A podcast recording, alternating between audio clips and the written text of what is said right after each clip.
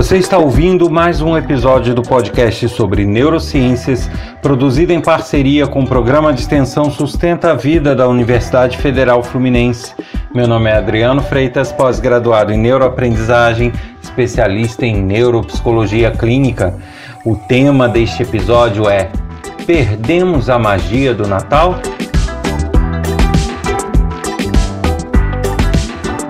Para não perder o hábito, w w w ponto adriano freitas ponto com. Esse é o endereço do meu site, onde vocês podem encontrar informações sobre meus projetos, cursos gratuitos que eu disponibilizo, materiais como trechos de aula, palestras e alguns outros sobre as neurociências e sobre a tecnologia, que também é minha área.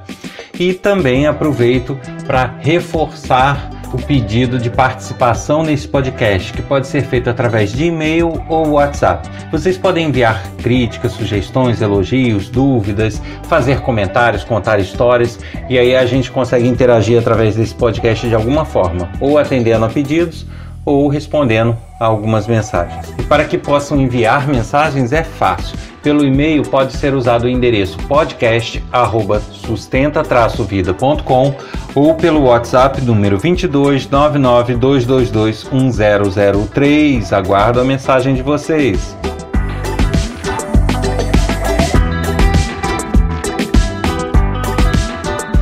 Esse episódio está indo ao ar numa quinta-feira da semana anterior ao Natal.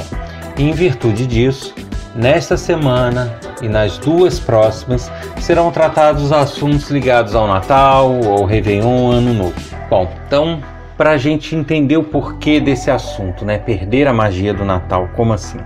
Já não é difícil de perceber aqueles que são de uma geração anterior e que viveram a infância algumas décadas atrás, que parece que o Natal perdeu um pouco do seu encanto, da sua magia. E aqui eu vou fazer um parênteses, né? Porque o Natal, ele tecnicamente, ele é uma festa cristã sobre o nascimento de Cristo e por aí vai. Porém, mesmo aqueles que não são cristãos, que possuem uma outra fé, uma outra crença, ou aqueles que mesmo não possuam uma religião, utilizam o Natal como uma data para confraternização, como uma data para rever amigos, para estar com a família, para fazer planos ali, Natal, Réveillon, fazer planos para o outro ano.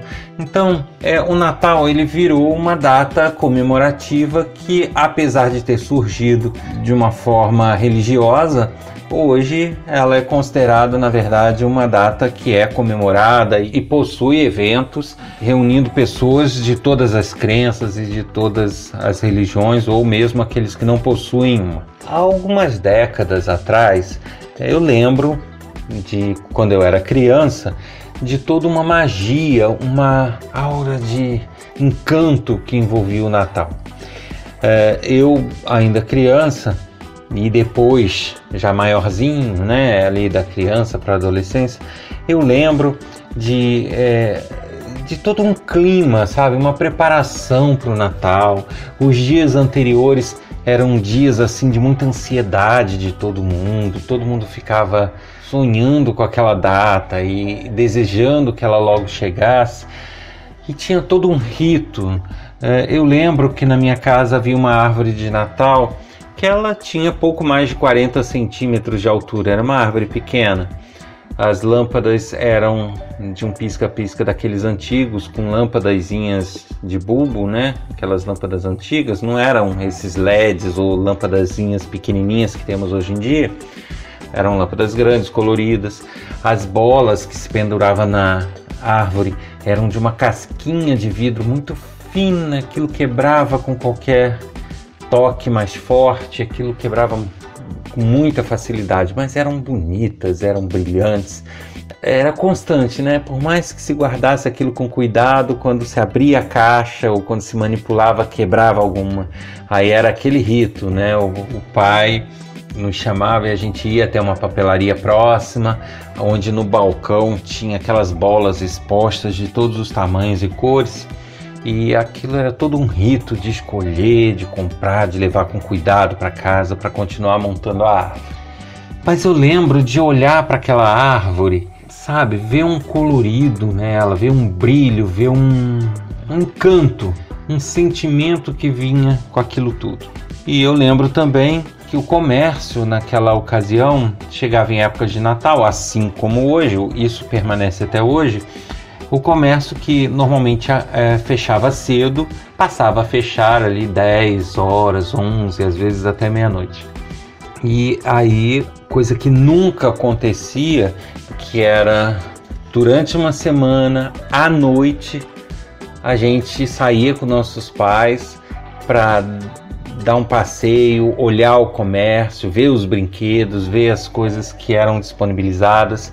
E a, hoje eu percebo, né, naquela época não tinha essa visão de que ali, é, naquele passeio era visto o que, que me agradava, o que, que cabia no bolso do meu pai, que poderia ser dado de presente de Natal e que enchia meus olhos.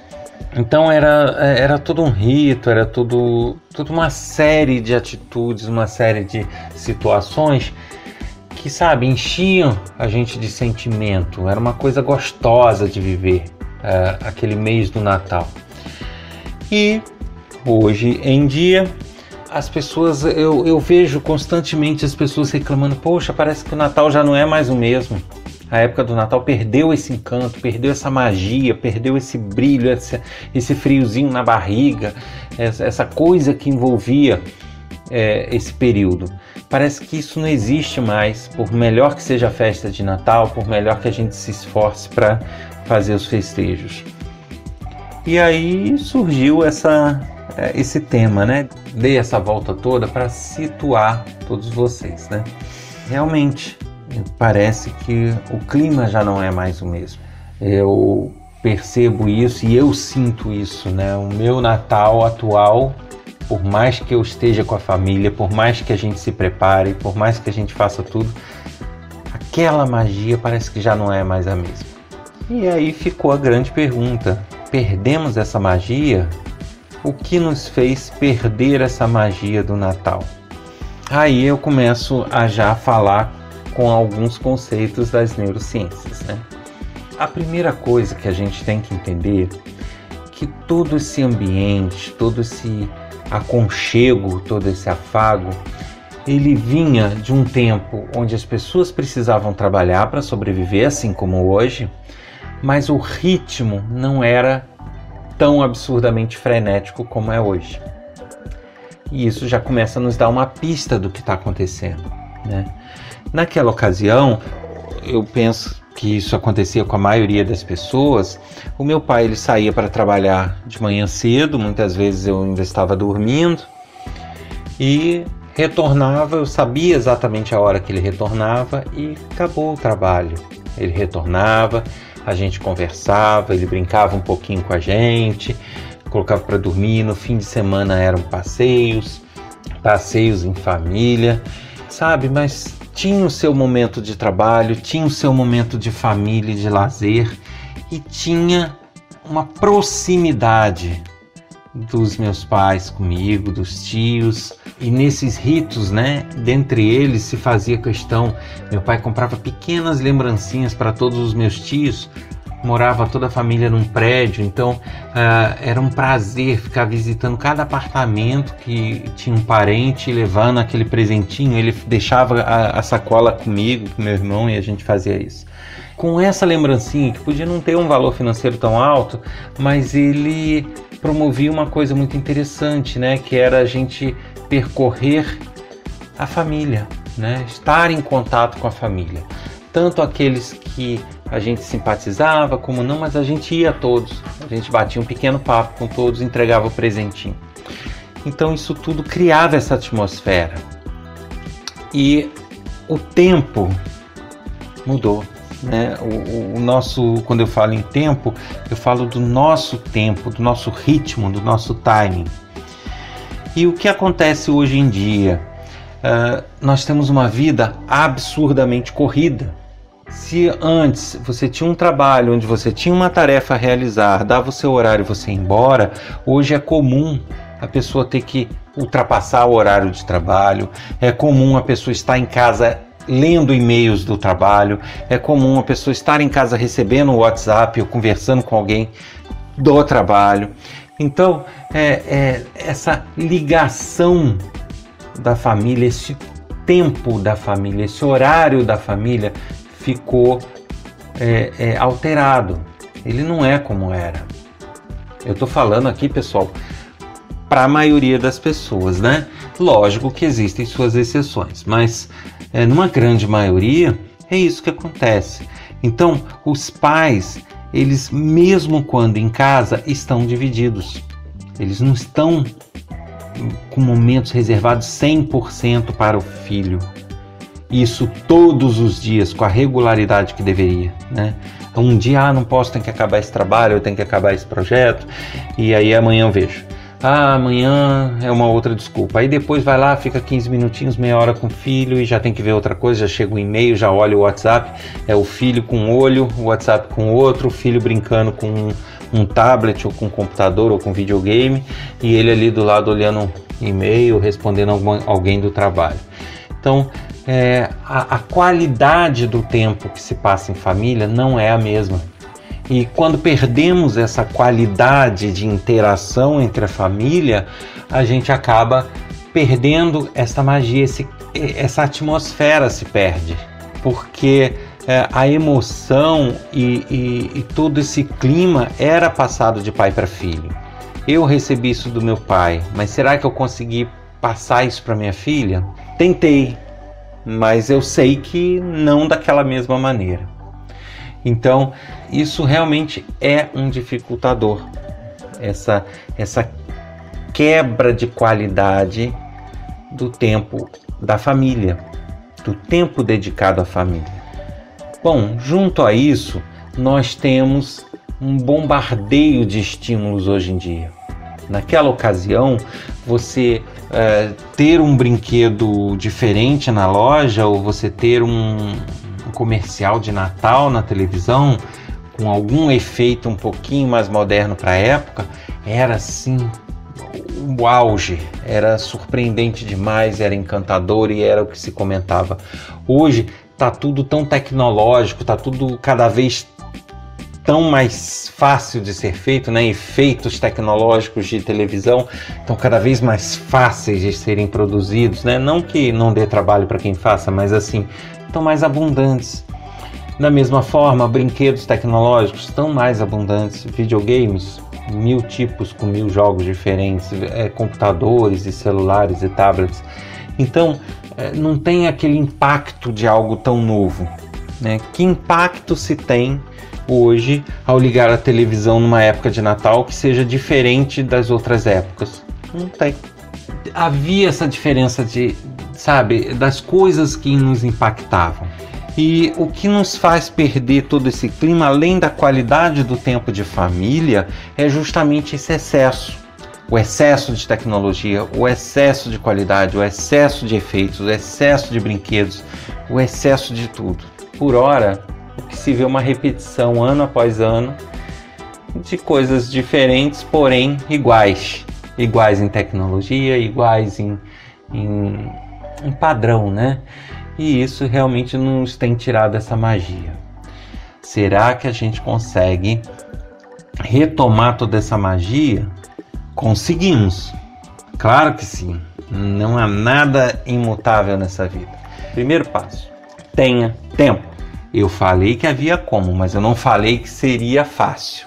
Aí a pergunta de todo mundo, mas como eu vou ter tempo hoje em dia? Né, eu tenho que fazer mil coisas, mil trabalhos, mil atividades. Coloque suas férias começando primeiro de dezembro ou até um pouquinho antes e indo até o dia de Natal. Segundo, pegue este tempo que, se você não conseguir férias, tente o máximo de tempo possível. Tente não acumular atividades, tipo trabalho e curso. O segundo passo, planeje seu tempo, divida esse seu tempo, para que você tenha qualidade em cada coisa que você fizer nele, que você fizer com ele. Então, desse tempo, uma fatia dele, dedique à sua família. Mas dedicar a família como? Converse, conte piadas, Sabe aqueles jogos antigos? Pesquise na internet se você não, não lembra ou não conhece as regras, né? Jogo de baralho, jogo de dominó. Segunda fatia do tempo.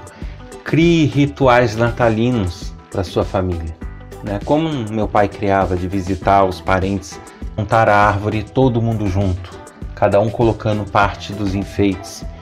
Crie o rito de enfeitar outras partes da casa, crie o rito de pintar a casa nessa época, crie algum rito que se possa fazer em família, causos, histórias. Então, nossa, isso dá o, o toque final. E como eu falei, eu estou dando dicas, mas não estou afirmando que é fácil. Eu sei que existem suas dificuldades, mas que com certeza vale a pena. Agora, você tem que estar ciente que você vai competir com estímulos muito poderosos. Seus causos de infância vão competir com uma série da Netflix ou com um desenho de um canal de televisão, se for uma criança menor, ou vão competir com um brinquedo moderno. Ah, o seu jogo de tabuleiro vai competir com um belo videogame, ou vai competir com um brinquedo que pisca luzes, no caso de criança, e anda sozinho. Então você vai ter é, que competir, mas entre nesta competição para ganhar. Este é o segredo. Não deixe que essas coisas que roubaram essa magia do Natal roubem a sua possibilidade de recuperar. Você ouviu mais um episódio do podcast sobre neurociências, produzido em parceria com o programa de extensão Sustenta a Vida da Universidade Federal Fluminense. Para participar com suas críticas, sugestões, histórias, informações, elogios, basta enviar mensagem de e-mail para podcast arroba sustenta traço vida ponto com ou mensagem de WhatsApp para o número vinte e dois, nove nove dois dois dois um zero zero três. Aguardo vocês na próxima semana. Até lá!